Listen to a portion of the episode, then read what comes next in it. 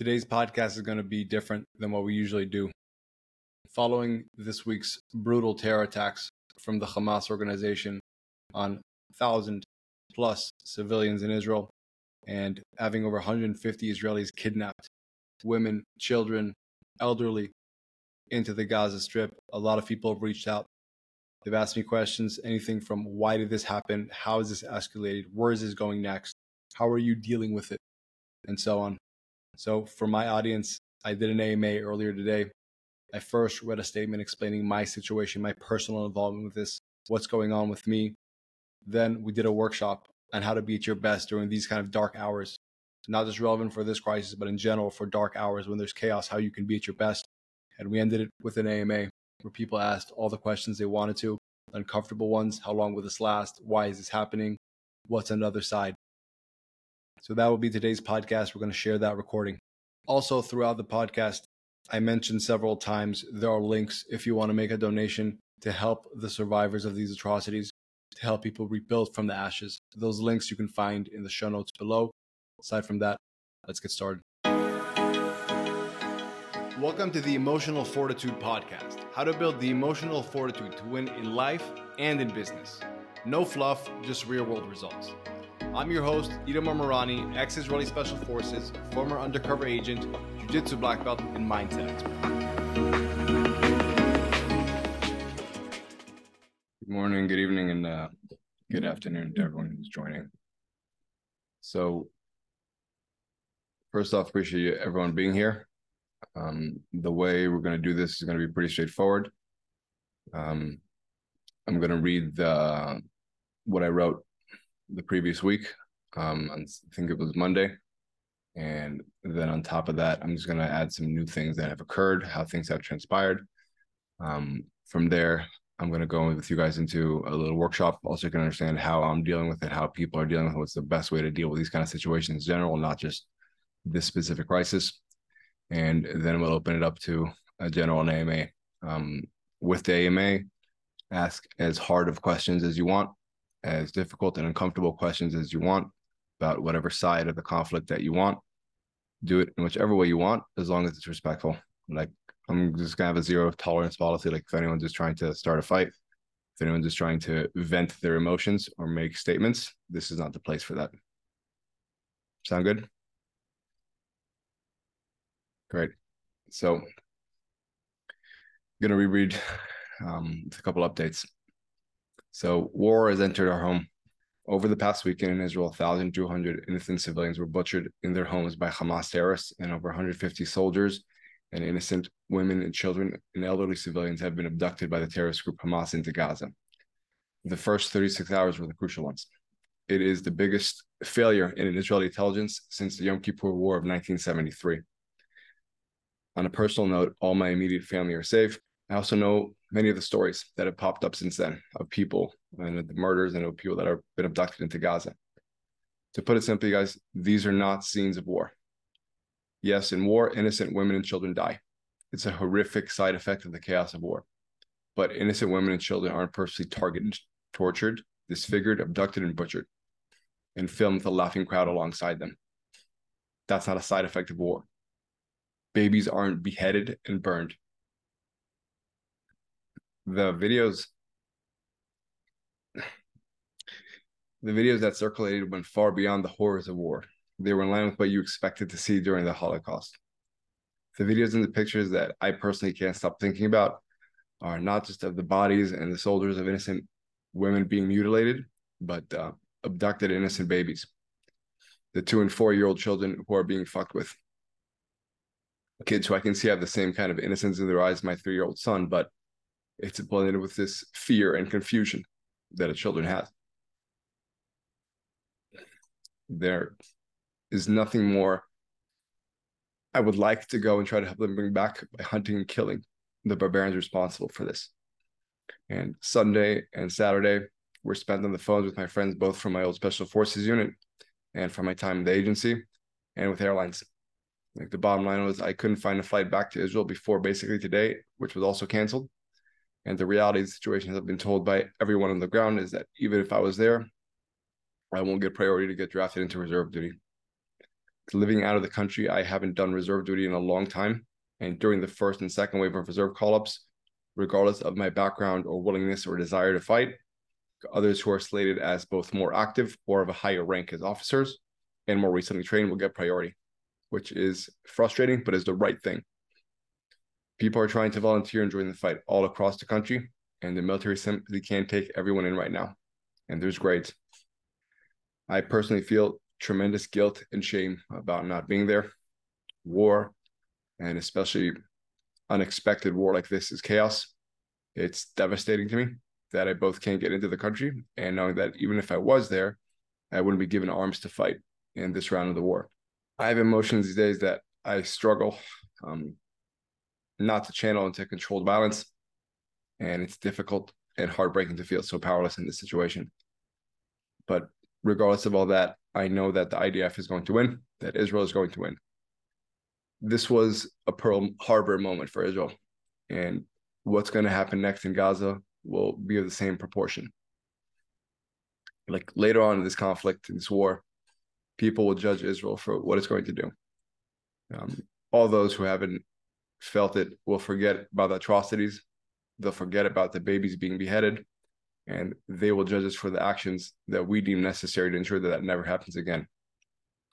But in the later days of the war, when it's clear that we will have the extreme upper hand and we're not taking our foot off the throttle, like, I'll ask you that people remember the massacre, why this whole thing started, and why there's a need for what Israel is doing.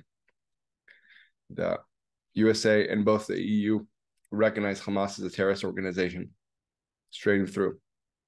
It has declared over the decades it does not want to talk about peace under any condition whatsoever. It's been its blatant terms. Does not want to talk about peace whatsoever and just wants to kill the Jews. That's in their manifesto. Like when the war turns, and it already has turned, as everyone can see. Like remember that we entered this war with a heavy heart and a clear need to make sure this doesn't happen again. We have no desire to have innocent people die in the crossfires. However, we are absolutely not willing to let innocent women, children, and our elderly be brutally slaughtered and mutilated in their homes. We are not willing to have our babies be beheaded and burned. War has entered our home and caught us by surprise, but it will find us, and it has found us ready to do whatever it takes. And all I ask in the later days is that you remember why this all started and why there's a need to keep this going this can't happen again. On a personal note, I felt very lost this weekend about not being able to join the fight. It's what I am trained to do. It's what I know how to do, and with all the the fear of going into war and leaving my wife and son behind, and not knowing that I will be back or not, it's what I wanted to do. And sitting on the sidelines, knowing that I can't help, is very difficult. With that said, this is going to be a long war it's already impacted countless families who will need support. They will need help to rebuild themselves. So, with a lot of frustration, as you guys can hear in my voice, and a lot of hardship, and a lot of feelings, honestly, of like some shame and guilt, I'm forcing myself to keep a very pragmatic approach about this. It's like I've donated more money in the past 48 hours in the past week than I have in my entire life. And I'm not going to give myself permission to think that fighting even though it's the thing that comes to me the most easily, naturally these days, is my only way to contribute. Like on a personal level, I was planning a lot of big things for Q4 in the business. And regardless of whatever feelings I have right now and frustration, I'm going to keep pushing on with them. There's a time for emotions and for digesting what happened, but that time is not now. Like people are in need and I'm going to do as best I can to focus, to compartmentalize, and whatever, and do whatever is required of what I can do with this new skill of mine that I have in business to financially help those in need, to help those who have suffered to rise from the ashes. It's like it feels embarrassing and shameful, and I'm full of guilt for not actually being there in the field, and I've been relegated to this financial support role from abroad. But I'm not going to let those feelings distract me of being of use. Like on the business level, we're going to do bigger and better things this quarter because there's a bigger reason why. People need help. And what is not going to help is me feeling frustrated or putting my head down or feeling guilty. But what might is perhaps a financial contribution to them. Like we're not going to sit with our hands, with our faces in our hands. We're going to do what we can, and we'll do it however we can, and we win. And we're not going to win just this war against Hamas, but this bigger fight of helping all of the people that have been affected and the country rise from these atrocities, to help them rise from the ashes. And that's my situation. I have seen a lot of my friends, friends die. Like everybody, at least their second connection level, so to speak, knowing someone who's affected by this. Israel is a small country. Some of my teammates are inside reserve duty. I don't know what's going on with them. And that's basically my personal update. So, with that, before I actually start the official kind of workshop part, I want to ask if anybody has any questions around what I just said before the general questions about this whole situation. All right, so see there's nothing in the chat, so I'm going to go ahead and start sharing my screen. This is a workshop I created um, for a lot of the people in around the world that are trying to contribute and help during this time and how to deal with it. And it's basically beyond just the situation. It's how to have a winning mindset during times of extreme crisis. And my hope with this is that because this is such an emotional time, and also I'm sure that you guys can all hear that I'm having an emotional, challenging time, this will get seared in and this could help you guys perhaps in years and decades to come. So, what's going on? Like, kind of what I read from the letter, but Israel got caught wildly off guard. It was a complete shit show, which I'm happy to explain why it happened and what I think it happened. There's been a terrorist attack on both women and children, not only I'm personally saying it's not a war. It's not a soldier versus shoulder. This is different. This is needs to be updated. There's over 1,200 murdered. Some have been mutilated. There are videos that are being shared. There's over 150 people kidnapped in Gaza by all countries. I think there's 11 Americans, uh, there's Germans, uh, there's Australians, I believe. There's Thai nationals. There's all nationalities there. So the first thing I want to talk about, doing this in a very practical way, is that there's a difference between how you act during wartime and how you act during peacetime. Those are two different things. And what I mean by that is that there are periods of chronic stress and acute stress. There are peaks where there's going to be very, very challenging situations that happen at a certain peak. And then there's times where it's a constant feeling like you having general anxiety because work is challenging, work is stressful. That's chronic stress. Having an extreme event, for example, the first couple of weeks of COVID, that's acute. And wartime is definitely an acute time. And during acute periods of stress, you act differently than you would in chronic levels of stress. It's a different methodology here. So during acute periods of stress is actually not the time to process emotions. It is not a time to mourn. And I mean that also with COVID, how some people are so frustrated and grieving over their business. It is not a time to do that. It is a time to compartmentalize. It is a time to shove everything away and make yourself useful. That's the biggest part in all this, understanding this is not the time to be with your feelings. This is time to do, be useful. So a lot of times people ask, how do I make myself useful? Useful. For me, the biggest thing is to find yourself a mission. If you feel lost, find something to focus on. Maybe the old thing that you had isn't there anymore. Okay, find the next thing. Move. Find something to have a mission on. That purpose will give you a sense of direction. And also, if it's not your crisis, but somebody else's crisis, you feeling someone else's pain doesn't actually help them in this time. This is not a time again for communal mourning, doing these acute periods. It's not a time, sorry, for communal mourning. For me, like I said, I felt lost the first couple days when I didn't have the ability to join the fight. So for me, what I'm doing right now, my mission is to fundraise, to educate the public, like what we're kind of doing here, and to focus on the business actually growing so we can make more and more donations. So with that, the common response I get from people is like, yeah, but I just feel so horrible. Yes, that's what it is. It's hard times. You will feel certain ways. You got to remember that even if you feel a certain way, that's what it is. Doesn't mean you can't do anything. It's like you feeling bad on top of it, just so you recognize it doesn't help anyone. And this is the hard thing. We think we share in people's pain, but it doesn't actually help them on a practical level. Survivor's guilt doesn't help others in need. Like it's just part of the situation that you feel bad. You got to accept it and decide to compartmentalize. Again, it is not a time for emotions or fragility during acute periods. And this is where it sounds harsh, but it's the truth. Like if you want to be useful in the darkest hour, you will need to be in your best for everybody, for yourself and for others. You have to be, you have to strive to be at your best in your darkest hours you have to take responsibility over yourself to be at your best. And you can't pity yourself. You decide to not mm-hmm. allow yourself to slip into a rut. This is a big thing. You have a decision always. It's a harder one to make during these times, but you still have that power and that decision to make. Like on a personal level, this is how I'm taking responsibility over myself. I'm maintaining my daily workouts. I'm still working out.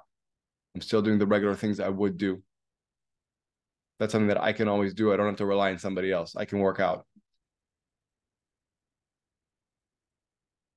I'm still eating on a schedule. I have no appetite these days, which is not something I ever remember. And I'm just eating on a schedule. I have a clock. I know when I eat, and that's what I do.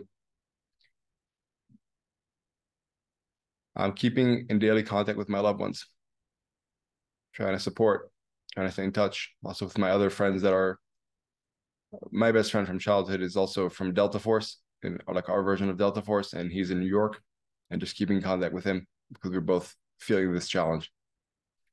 And the big thing is is no scrolling to feel outraged. It's like I know the severity of what's going on in Israel right now. There's no practical need to collect more information. Emotionally, of course, I'm drawn to see what's going on. Of course, I'm drawn to like be outraged to see the videos, to see these atrocities, to see the photos. But as far as actually being useful, there's a point in it's called decision making theory where you collect information, you have enough information, it's time to act. And a lot of people in these crises, like you guys all saw it in COVID, that people just were on their phones all the time looking at data instead of actually focusing on, okay, I know what's going on. I know what I can do. And now let me do something about it. I think that's a big part organizing additional information after a certain point, it doesn't help you. It actually hinders you from actually being able to be of use. And with that, I want to get into this part about there's a difference between tangible impact and feeling impactful. Those are two different things. And it's important to be very aware of that. Most people are not doing things because they're not wanting to help, but just because they're not aware of what's going on. So in this example, this is how you make an actual impact like writing to a senator in the states is much bigger than just posting on Facebook that I'm outraged. That's going to make a tangible impact with support to Israel, with funds, and so on and so on. Rallying donations for the aftermath makes a bigger impact than arguing with idiots online or arguing amongst ourselves. Being like, oh, wow, this person said this, this person said that. Myself, like, I'm trying to make an actual impact. I'm doing workshops like this to help empower others to make more impact. I'm doing the emails in the AMA, you guys have saw. I'm trying to galvanize other entrepreneur communities that I'm a part of. Like I'm part of EO, I'm part of other ones as well. And we're doing that as well. Um, personally, I'm donating more money than I ever before. And the one that feels the most awkward, I would say, but I still know is the right thing to do is that we're setting very aggressive business goals so that we can make a six figure donation possible in Q4. Like me being outraged and shutting down the business doesn't help. It feels awkward, but it's still the right thing to do to actually make a difference. And I think an important thing to remember, and like this is what I've had to tell myself, is that even if you can't be part of the fight, you can help rebuild. And this goes for every situation of chaos. Like in COVID, a lot of us there was nothing we could do about the government regulations about shutting down businesses There's no way to fight that. However, you can prepare yourself to rebuild and win from there. So, as a kind of a side tangent, how to send messages of support to people in difficult times. And this is a big thing that a lot of people message me just like the past day that I came in, we just didn't know what to say. So here's how you do this very simply. These are first of the things you do not do. Do not put your emotional needs, sadness, or need for clarity on others who have it much harder than you. People who are in the thick of it. You have emotional needs, they have it harder than you. Accept that. Do not do that. A lot of people are like, oh, I'm just so worried for you. Do not do that. Like lift them up. Do not inadvertently take anything away from them. Only empower and strengthen them. And also, here's a simple template how you can send people messages of support. Hey, whatever your name is, just wanted to send a message of support. We are all with you. If there's anything you need from tactical things to someone to talk to, I'm here. Absolutely no need to reply. I know you're busy with more important things, sending you strength. Notice how here there's no open loop. I'm not asking them a question. I'm not asking for them to keep me on their in their head. They can focus on whatever they need to focus on. Just like just so you know, I'm just strengthening you. Don't need anything. Don't even need a reply. Don't need an acknowledgement. Just do you and go do you. Now, on top of that, you need to expect that during these times, you will go through emotional waves, ups and downs. It's like emotional waves are expected, but this is where I'll say this very truthfully they're not a valid reason to stop. Just because you have a feeling doesn't mean you can stop being of use when you are in need. It's like it is not that time now. There will be a time to process and mourn. And I think it's important to tell yourself that there will be a time for that, but that time is not now. Now is the time for doing. And I think in order to do that, it's a combination of both having the emotional discipline to not let yourself spiral and not give yourself permission to spiral, while also building a support structure as a kind of scaffolding to hold you up when you feel like falling at times that scaffolding, like I talked about, for me, it's the daily workouts. That's a pillar for me. It's also having like my wife's been an amazing support system for me, having some friends. But that's a scaffolding. It's like it first comes from you deciding that is the time I'm going to be emotionally disciplined. I'm going to be the best version of myself that I can, and I'm going to have some support. So, this is the stuff that you got to hold off until peacetime sometimes all that processing. Like, I do think it's very helpful during these times to know that there will be a time for everything else to process, to mourn, to come back together. But like that time isn't now. There's a story, also like sorry. So when I did this yesterday for another group, somebody asked me, "How do I know that time when it's going to be?" And the reality is that you don't. You have to accept that there's a story about Stockdale. Stockdale was the highest ranking um, naval officer, the U.S. naval officer that was captured as a POW in Vietnam.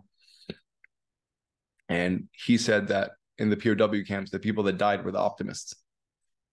These were the people that saying, "Oh, when summer comes around, we're going to get released." And summer came around, they didn't get released.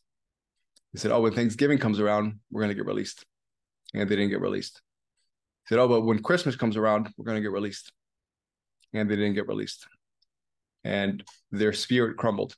And in his words, they all ended up dying of a broken heart. this is not the time to say, I'm just going to hope I'm going to get there and then get crushed when it doesn't happen. It's like, I've said this in various manners.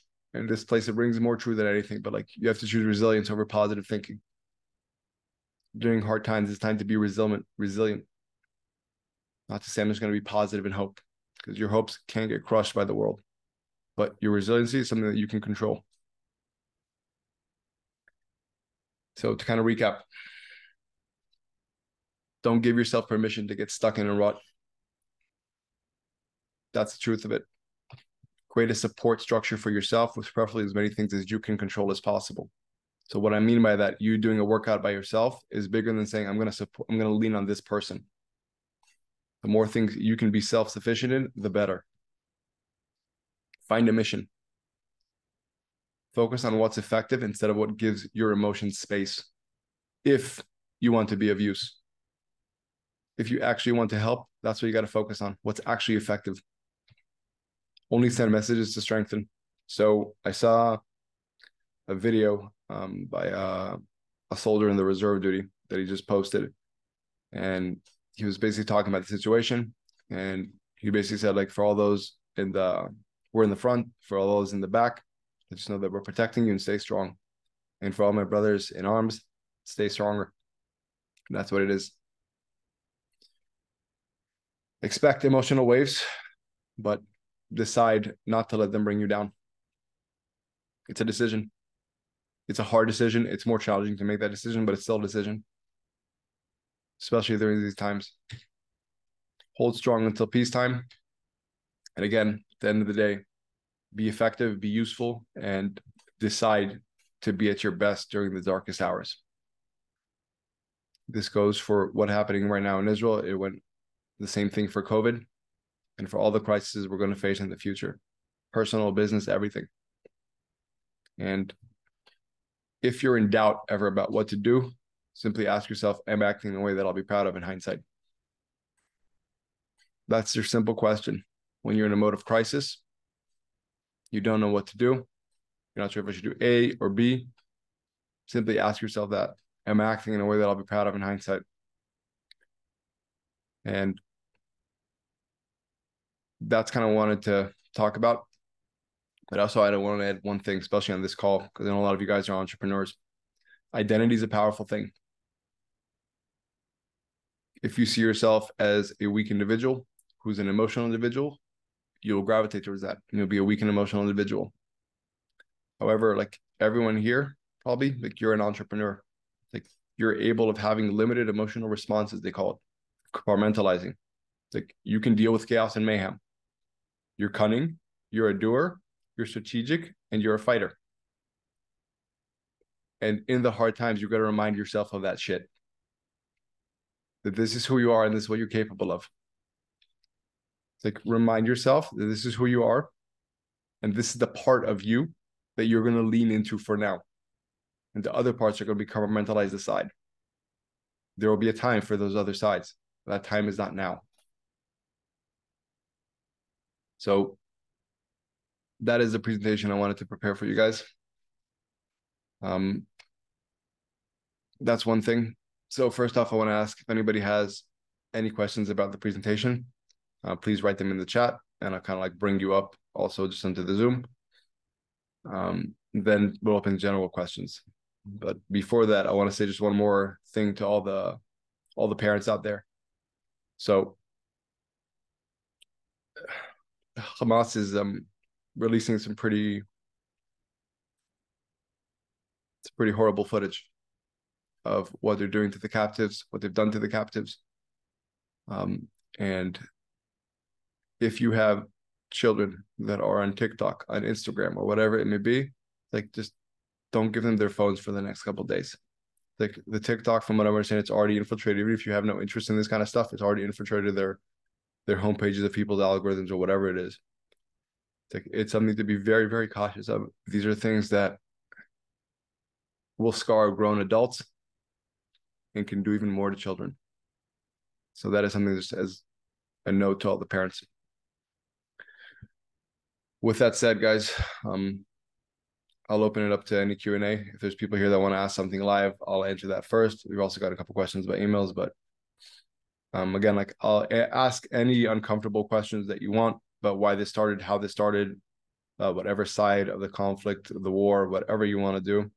Um, as long as you do it respectfully, I'll do my best to answer it. So who has the first question, guys? Okay, so Scott wrote, I found myself feeling like scrolling social media is obviously harmful and I feel powerless to stop it. Should I just block everything? Yes like just don't be on your social like i think it's a big part of it to recognize like you will get drawn to this kind of stuff it's more powerful than ever it's like this is where you got to decide um like and Almog also wrote, talking of social media and news, I haven't been able to disconnect as an Israeli. The urge and curiosity is massive. I know it's in my control, but I wonder if you have more advice. So the way I look at it this way, it's like in a the frame I choose to look at it is this way. You have an ability to do something, like Almog, everybody here, to contribute in some way, to take actions that will contribute to people that had their homes burnt, that have their lives basically burnt down. Every moment that you decide to scroll the news, instead of doing that, you're playing into Hamas's hand. You're not just not doing something effective, you're just wasting your time and your energy.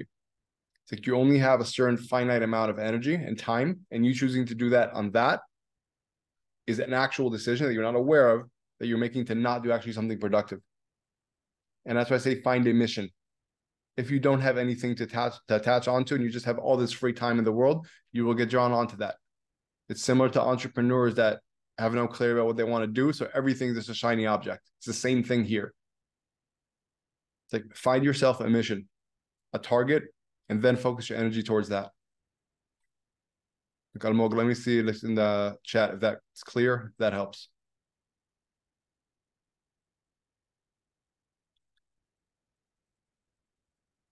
Ernest wrote, What does a win over Hamas look like?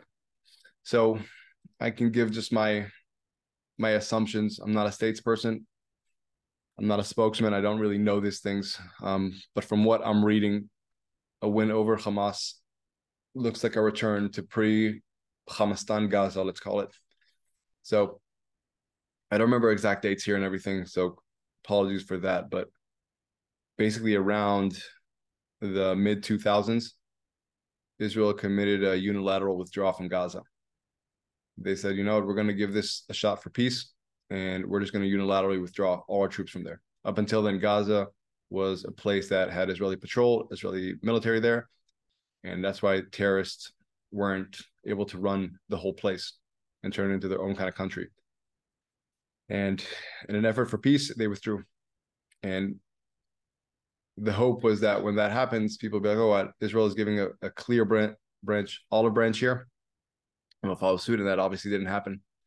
And it could very well be that a win over Hamas looks like retaking over Gaza and eradicating them from being able to control the populace there and from being able to control the whole situation there. That could be one possibility.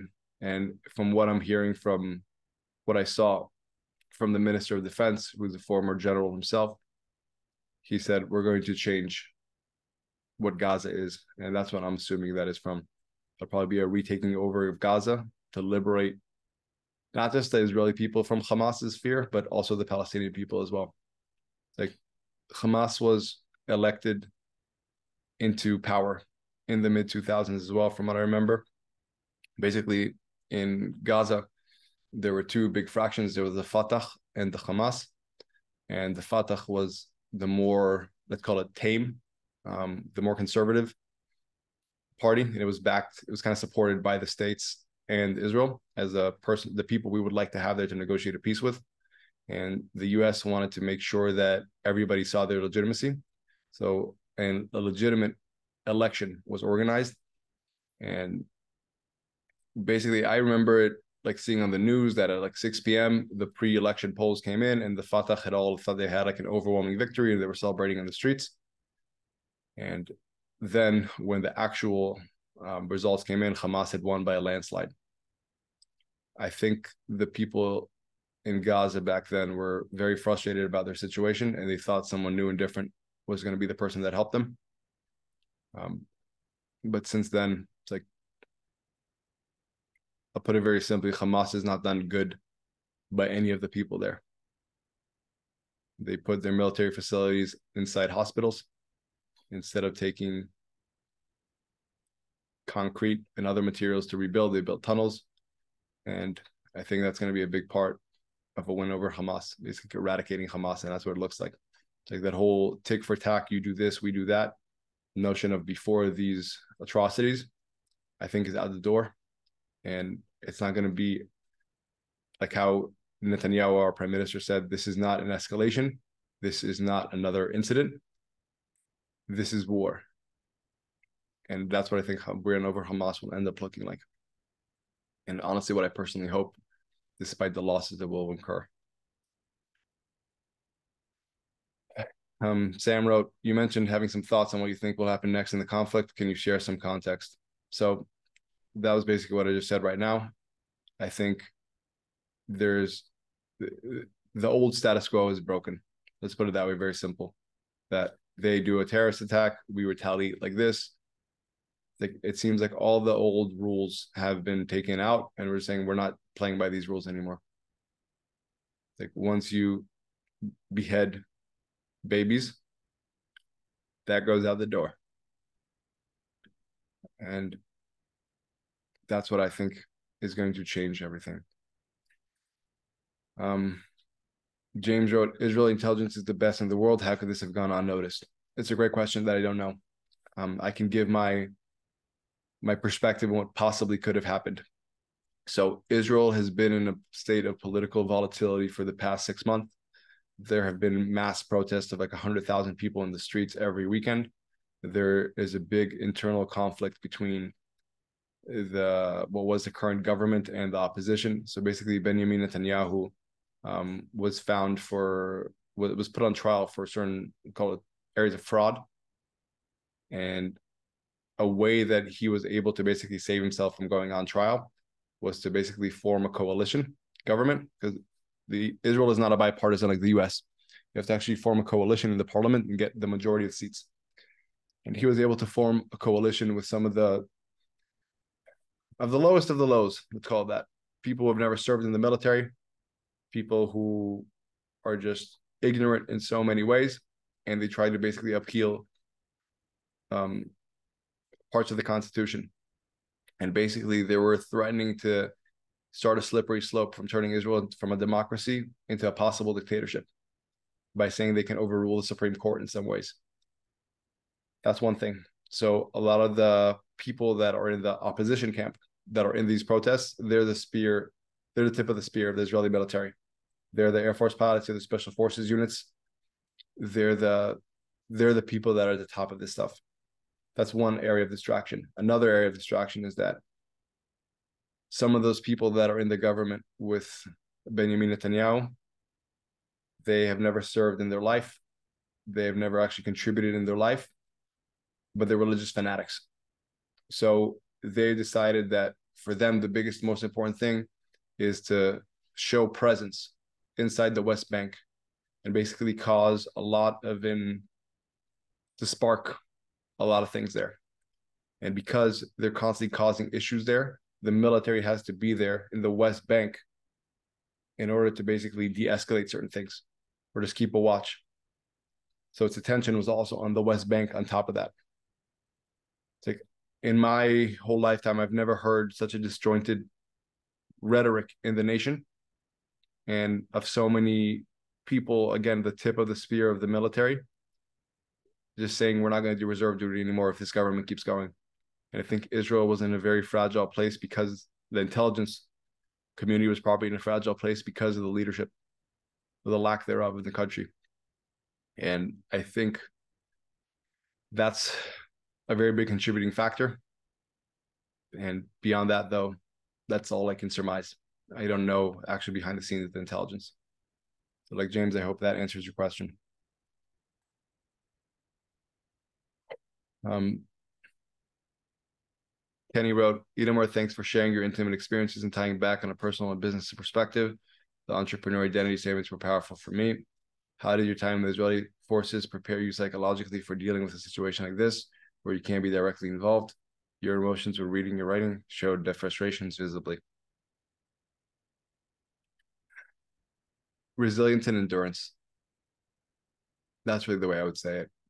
It's like the biggest skill that I think I learned through all my training, through everything, is the skill to endure. That like this is going to be a long thing. This is going to be a tough thing. I'm not trying to keep a positive mindset about it. I'm just not willing to get broken by it. And I think that's the difference. Like that's the mindset that I got from that. It's like I'm having a hard time, as you guys can all probably hear and see. It's like I'm not just trying to cheer myself up or make myself happy. I'm saying, you know, this is going to be a hard time. It's Like I spoke to my father the other day, and I'm, and I'm like, "How you doing, Dad?" And he's like, "It is what it is. It's going to be hard times for a while. It's exactly what it is." And I think that's the biggest thing, like in entrepreneurship and business, all, all like in this situation that I think the special forces prepared me for. That I don't feel like I have to be positive in order to keep going. I don't have to be in a good mood to keep going. And that's the biggest thing that I think is helping me right now. Like even when I feel like shit, I'm going to be of use. I'm going to do whatever I can. That's just what it is. Hope that helps, Kenny. Anyone else have any questions?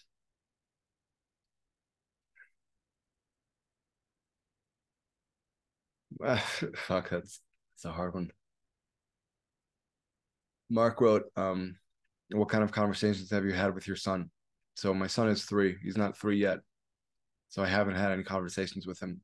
I've been actually trying to to compartmentalize and when I'm around him, not let him understand that I'm in a certain mood or that things are going on. Like there's no value in that. But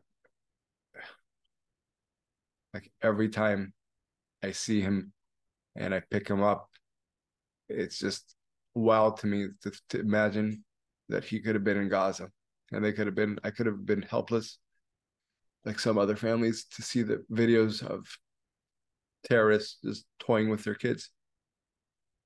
Like that was the hardest part for me, just seeing there was one video of a girl, she looks like she's maybe a year and a half or two, and she's just confused and terrorists are just playing with her. And that's been like for me the hardest part when when I pick him up or when I play with him and realizing that that's a reality for some people. So I've not had a conversation with him. I'm trying to shield him from this. It's something that we'll have at a later stage when you can understand. So yeah. Mike S. wrote, it's so hard to believe that the best intelligence agencies in the world could not see what was happening. I can't shake off the feeling that some kind of coup, but didn't want to go into conspiracy theories. So honestly, I don't think it's a conspiracy. There's no. What I honestly think also happened here is that Hamas didn't actually expect this to go that well. I think this went beyond their wildest dreams of what a successful operation like this would look like for them. And in a weird way, they bit off more than they wanted to chew. Like the last time they did this, I think they kidnapped two soldiers, and that was a big bonanza for them that they felt could tilt things in their favor in a lot of ways. And if you guys, anyone saw the videos, it's it looks like a lot of people from Gaza just came in, it's kind of ransacked. There was a thousand five hundred bodies of terrorists already found in Israel. This was not a small group of like the, the tip, only the tip of the spear of the Hamas commando. As soon as the, the defense broke, a lot of people came through and they ransacked and they murdered and they brutalized. And it just, I think Hamas also in some ways did not understand what they were getting themselves into. Hmm.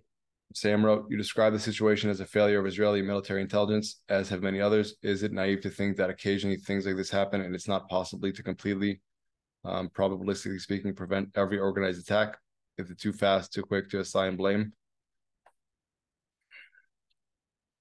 It's a hard question. Um, I think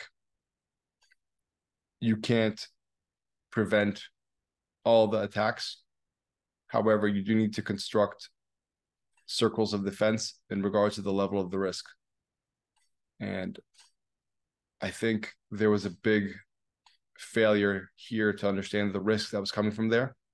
And the resources, like I said, were not in the right place because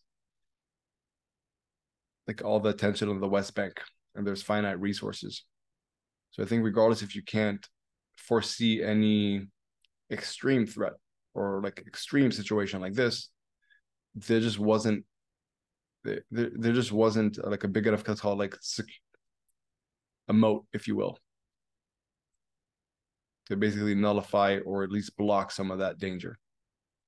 And that's the big issue that I think was a big failure. Even if forget about the intelligence failure, about not being able to foresee this, but just not having something in place to block this kind of potential attack. That's what I think is a big, big failure. And that's why there's a lot of frustration over the bullshit politicians that were doing all that nonsense in the West Bank, because all that attention and all those forces that were there are usually in the South. So I hope that answers that. Um, who has the next question, guys?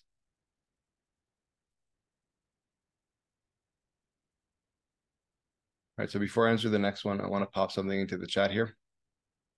So there's two, these are two links. If anybody wants to make a donation, these are groups that are primarily giving to the restoration in the aftermath um, for the families, for the for the orphans, um, anything from helping them just because again a lot of them got out of their homes with bullets in them. They don't have any clothes. They don't have any food. They're going to have to rebuild in so many ways. Um, anything from helping them with psychological support for the next years to just food right now to clothes to helping them rehabilitate themselves. So those links are in the chat right now. Um, if you want to give whatever you want to give, as small as it is, as big as it is, doesn't matter. That's in the chat. Um, Max asked, "Will real peace ever be possible?" I don't know. It's like, and it, it's a shitty situation. It's a shitty situation for everyone. It's like it's a very complex situation as well. A question like I've gotten a couple times is why did Israel take the Gaza away from the Palestinians? Like very few people know that Egypt controlled Gaza from 1948 until 1967, and Jordan controlled the majority of the West Bank and half of Jerusalem until 67 as well. Like it's a very complicated situation that no one's been able to figure out yet. As a friend of mine joked once, like they're handing Nobel prizes to whoever can try to figure it out. It's a very shitty situation. There's a lot of it's also like it snowballs where there's more and more hate on each side. Now, with that said, like what I do think is objectively true is that Israel has tried to make peace. Whether it was with the example of the unilateral withdrawal or with looking at its history of making peace and making concessions in order to have peace with Egypt or with Jordan. And I'm not talking about the Palestinian people, I'm talking about the leadership of Hamas right now they unequivocally have it in their charter that they do not want to talk about peace under any conditions whatsoever. They are not willing to say, like, even if we get 99% of Israel, we're okay with that. They say we want 100%, we want to wipe all the Jews off the earth. So, as long as that regime is in power, I don't think peace is possible.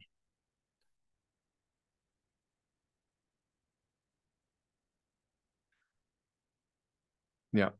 So again, like the links there, I just want to also like uh, make a point of this a lot of people have an emotional need to feel like they're doing something they want to contribute. And again, as far as being effective, there's things that are more effective to help in the long strategic vision of this rehabilitation process, and there's things that are less. It's like also be careful about what links or where you choose to donate, because there's also a lot of scams going on. Like both from the Hamas side and from just general horrible people that are opportunists. It's like these are links that are going to help people in the long run. They're not just going to be wasted on nonsense money just because people want to do this or whatever it may be for the soldiers to make them feel better. But like this is the stuff that's actually going to make a lasting impact for those that have been affected the most. Again, those links are in the chat. Anybody else have a question, guys?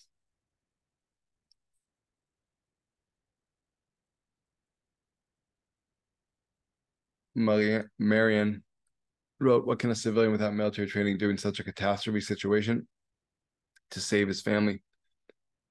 Um, it's a tough one. It's like honestly, it's like you can't do much if you're being if your home is being ransacked by dozens of terrorists with heavy, heavy artillery.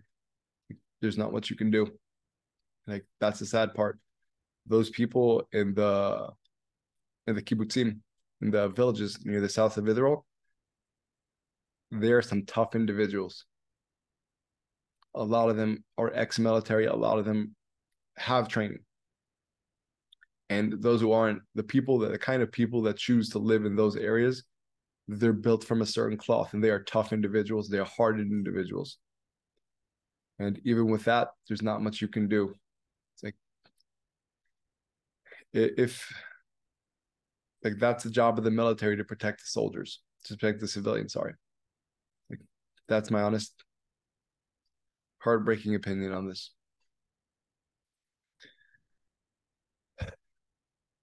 Anybody have any other questions, guys? And it, this is something that also somebody asked me yesterday, so I'll bring it up. Somebody asked me, how do I feel about the the innocent people in Gaza that are getting hurt? Like, it sucks. War is shitty. War is chaotic.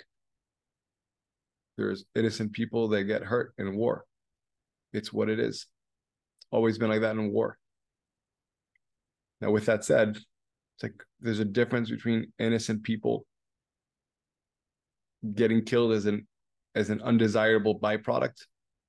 It's kind of like a necessary evil of war, so to speak, and them being targeted, put in a room and butchered down and shot from point blank and butchered and mutilated. Like my stance is kind of what I said in that email and what I read at the start of this call. Like war is help, but like we're not willing to let our innocent people be purposefully butchered. And if that's a byproduct, that's a byproduct. An unfortunate one, but it is what it is.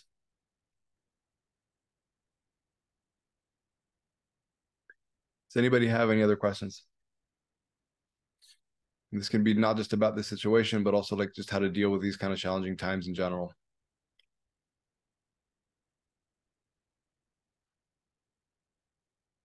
What kind of mindset will it take, Mogas, for Israelis in the world to deal with hostages being executed? It's like it's a, it's a hard question. It's it's an understanding that like I think we live, I think it's going to burst certain bubbles for people. Like we think we live in this ultra sheltered, ultra nice part of the world these days. It's like the world is harsh. There's some atrocities going on from Ukraine, things in Africa that are happening, things in Myanmar that are happening. And it's like life can be very hard sometimes, it can be very dark. And I think it's just accepting that like it is what it is in some ways. That might happen. But again, it's like one about resilience and endurance. Like if Israel was formed off the back of the Holocaust, and if we survived the various wars in Yom Kippur, Israel will survive this.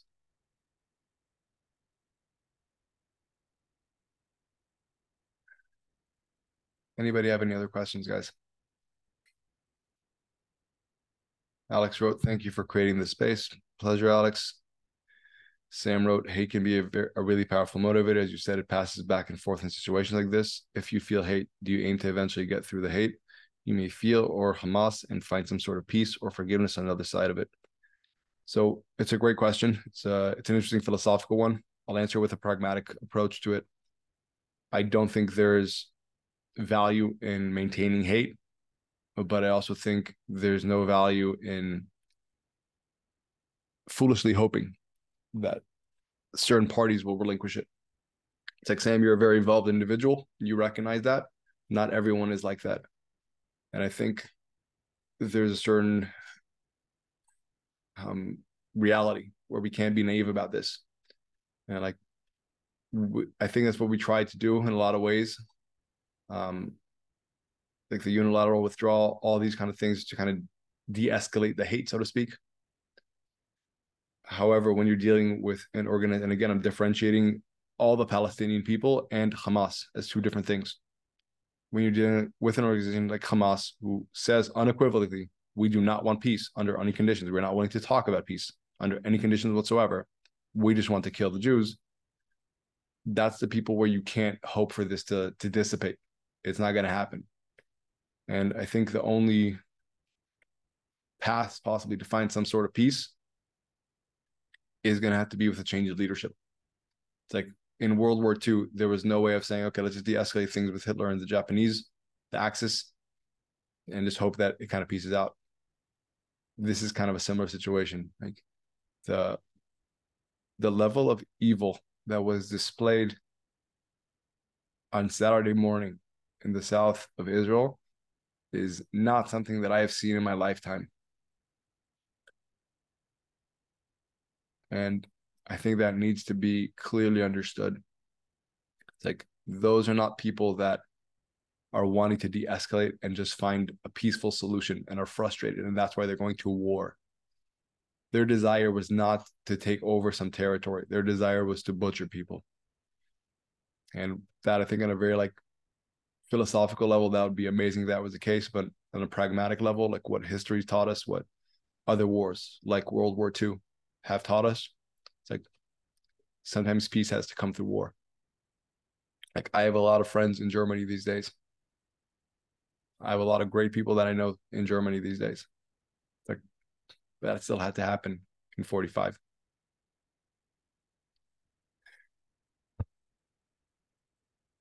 Mariana Marianne asks, do you think that it's possible to be such massacres in Europe where a lot of Muslim communities? I think it's a lot more challenging. It's always a possibility. There's also like this. What's important to understand: there's a difference between a random terrorist attacker, an organized terrorist cell, a terrorist organization, and a terrorist country, like let's call like like Iran. It is always possible that, especially in these days, somebody who's anti-Semitic, who's extremist, whatever it may be, they see this on TV, they get excited, they decide to take up a knife, take a gun, and go shoot up a synagogue, or go shoot up a church, or just shoot up a bunch of people. That's always a possibility. What happened here was basically one tier down from an organized country attacking another country. So it's not like Iran attacked Israel, but Iran trained these people to attack Israel and help them coordinate the whole attack that's going to be harder to pull off in Europe. And it was easier to pull off in Hamas in Gaza because Hamas has complete control over that. And it can build its its infrastructure there to train people, to coordinate things, and so on and so on. And I think that's a part of why I was saying I think the solution is going to be that they're going to try to eradicate Hamas out of Gaza. Because that just gives more and more room for this stuff to happen. So I hope this answers that question. Um, Neil wrote, without being insensitive, in your opinion, how is this going to impact business and commerce in Israel and the world? The world, I don't know. Um, I'm not sure Israel is big enough to make an impact on the world, truthfully, in commerce. As far as Israel, it's it's it hurts. It's like businesses. It's like COVID, but worse. Like businesses have been shut down for a while. Um, the shekel, the Israeli coin, has um, has taken a big hit, which always hurts the economy there's going to have to be a lot more money put into both the war effort right now and the rehabilitation of everything. Um, and you got to like remember the fact that like Israel's a tiny country. I think the whole population is around 10 million right now. And like imagine if just like there's 10 million people and all those areas in the south got completely destroyed, just like that GDP it's I know for some of my friends who are entrepreneurs in Israel, like some of them, their businesses have already been like, we were not going to make it. There's no way we're going to make it. We just don't have that kind of runway for a restaurant or for a bar or whatever it may be. And it's a very, very tough situation. And I think people are going to hurt. And this is also why why I'm trying to raise a lot of funds and keep whatever I can going. Like Israel, again, I want to make this clear. Like those attacks that happened in the south of Gaza, it's like those are two and a half hours from my house. You can drive from where that was in the south of Israel to the north of Israel in about six hours. Like Israel is a tiny place, so this kind of thing. It's not that it's a giant country like the United States, and it was just a little pocket. Like that little pocket would be like as if it was the whole state of Texas in the states. Just to give perspective. So I hope that answers that. Ernest wrote, should IDF maintain discipline to abide by rules of engagement if you have a baby killer in your sights, or does one do what troops did during World War II when they crossed SS troops? My anger wants all of them extinguished. Um, so the IDF is already changing some of the policies. So people, I think, are not aware. Like people are saying, Israel is laying a siege to Gaza and da da da. It's like Israel used to support all the electricity and water to Gaza. They used to actually provide all that to Gaza, and we've just shut it off. There was also like being an Israeli soldier in the when I was in active duty, it was the second Lebanon war, and in my unit, a lot of people died. It was we went into Lebanon. Lebanon had a very, it's like a very thick kind of bush, and a lot of people died there. And there was all this frustration of like, why are they sending people into the bush instead of just napalming this whole fucking place? And a big reason that we were explaining is the purity of arms. You don't want to kill innocent people, even in these kind of situations. And it was a very frustrating thing to hear as a soldier at times. And in Gaza, it's also there were certain policies that were very frustrating as a fighter. There was a policy called knock on the roof. So knock on the roof was that you like Hamas as a strategy puts itself inside civilian populace, inside civilian buildings, hospitals, whatever, schools, children's schools. And Israeli intelligence would know there's a big Hamas thing there, whatever it may be, stockpiles, people, headquarters. Yeah, wait. So it would, before it was actually going to bomb the building, it would do what's called a knock on the roof, where either it drops a small, like like basically, like, I don't know explain this, but like a pellet on the roof to make a big noise, so everybody knows they need to evacuate, or actually call people because they can figure out their numbers. They're going to call them and say, "Hey, we're going to bomb this place. We need you to know this. We need you to evacuate. You have three minutes to evacuate." In order to not harm civilians and not have them get in the way. And obviously, that would also give a lot of space for the terrorists to actually evacuate and take whatever they need to. And it was extremely frustrating. And that's one of the policies that I've heard the one of the senior Air Force officials say, like, we're not going to do knock on the roof. This is wartime. And so things are changing. Um, yeah. And like things are changing. Almog asked, sorry to harp on a really difficult point, Itamar, and feel free to skip this, but as Israel is trying to balance two sacred values to us, and you talk about values in your training, security for its citizens and bringing back civilians alive, how will public support in Israel deal with terrorists threatening to execute mothers and children and then doing it if attacks aren't stopped? It would be a political nightmare to try to convince Israelis that this is an acceptable sacrifice, catch 22 to the extreme. How does a leader make such decisions? Benefit of the greater good. Again, feel free to skip this. You don't have all the answers. I'm just wondering your thoughts on this as a mindset coach where there are literally no good options. I think, again, this is just my opinion, and it doesn't mean that it doesn't mean anything beyond my opinion. I think a part of, I'll put it this way: there was a theory that like they had, and like I think it was Harvard University that came up with it originally, they said, you know, in order to help the president of the U.S., for example, make sure that he he understands the consequences of what he does whenever he wants to fire nuclear missiles. What we're going to do is we're going to implant the the nuclear launch key inside the chest of a human being, and that human being is always going to be around the president, holding carrying a big knife. So if the president ever wants to nuke someone, he has to first take the knife, cut the person's chest open, and actually take the key from there. So he can feel what it's like to take a knife. So he's not he's not emotionally distant from what he's doing. And what a lot of generals said in response to that, like that is absolutely the worst idea possible. You have to be emotionally detached in order to actually make correct strategic decisions. And I think that's the hardest part about leadership it's like if anyone here saw the film Oppenheimer recently, like they were talking about it. I think it was Truman who dropped the bomb. It's like it's a fucking horrible thing to have to live with. But I think leadership is hard. And I think also the Israeli people, aside from those families and those affected by it, I think they also feel like we can't keep going on with this kind of you take a hostage, we'll negotiate back. It's like like something has to completely change. I think this is uh a before and after moment for Israel. And I think the leadership understands that. And from what I've seen from their actions so far, it seems like that is the case.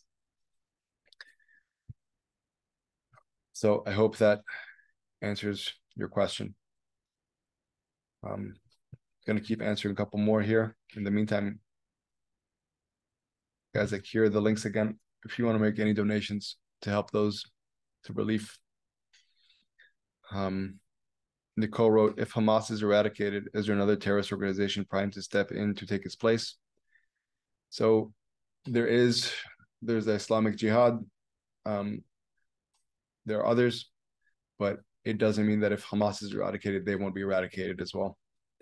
Um, what happens in the void of Hamas in Gaza is a very interesting question that I don't know how to exactly explain. Um, yeah. And I'll go back to Almog's question. So the way I would answer this, like in business, of like how do you make a decision when there are no good ones, and they're very emotionally charged. You ask yourself like, what would I recommend somebody else to do, who doesn't have to feel the pain and the frustration or whatever it may be. And I think again, like a lot of Israelis understand that this can't be like how you said the greater good is what needs to happen now because there's been such a crossing of like every single fucking line. So yeah. There any other questions, guys? Like, thank you guys for all the like. I'm getting all of both direct messages and the emails and all that. I want to say, like, first off, like, I see all the email. Know, somebody else may respond to them. It's like I appreciate everyone reaching out. I appreciate the support. Like, these are challenging times we're gonna we're gonna get to the other side. We already are starting to get to the other side, and we're gonna win this thing. Yeah, and Chip wrote, um, "Thank you," and that Ariel Sharon gave Gaza back in 2005, hoping for peace for land, and realizing there was no way to manage it. That's what it is. Um, Ari wrote, "Thank you for holding space and sharing with us." Happy I could do it. Same from Ernest. Thank you. Anyone, is there any last question? I'm going to take one more before we kind of wrap this up. So I'll say this again, guys. Like, what I hope for all of you guys, some of you guys that have no connection whatsoever to Israel, like maybe this could be uh, a learning lesson for life. Like when you're in a crisis, there are things you can do about it. You don't have to be a victim to the crisis. Even if you feel powerless, you can find a mission you can choose to be at your best. You can make the effort to put yourself in a position to be at your best, and you can lean on your resilience. You don't have to hope for things to get better. You can accept the fact that you can move, that you can do, and you can contribute somehow. There's always something that you can control in this, always. There's something that you can latch onto and control and contribute. And I hope this has been helpful, both in regards to the situation in Israel and also for a personal lesson for yourselves, guys. Aside from that, if there's no other questions, like I'm going to share the the links again in an email to everybody who's been on the call, the recording. If you guys have any questions other than that, please let me know. Aside from that, like appreciate your families. Every time I see my son, I appreciate it so much. Like this has been a very harsh reminder to to appreciate what we have. Aside from that, like I'm gonna log off. And I will say this: if there's any other people that you want to share these links with, or if there's any other communities that you know want to contribute to the cause or help the cause that I can somehow support them by doing things like this, please feel more than free to get in touch. And we'll take it from there. So from that, I'm gonna wrap up everyone. Have a good day. That call that you just listened to was one of the more challenging calls I've ever had to do since I've started this business. Now, since the call, people have asked a couple questions, and I want to answer actually two questions that I thought were important to double down on and explain. So, somebody asked, What happens if Hamas is removed? Won't somebody else, just as evil or even more evil, come up instead of them? And the experience that I would share about this is that in 2000, 17, I spent around four months in the north of Germany, in Bremen. And I was there for work. And I met some phenomenal human beings there. some extraordinary individuals that were kind, that were good humans, they were awesome people. That is with regards to the fact that in 1945, Nazi Germany still had to be eradicated in order for that to happen. So there is hope.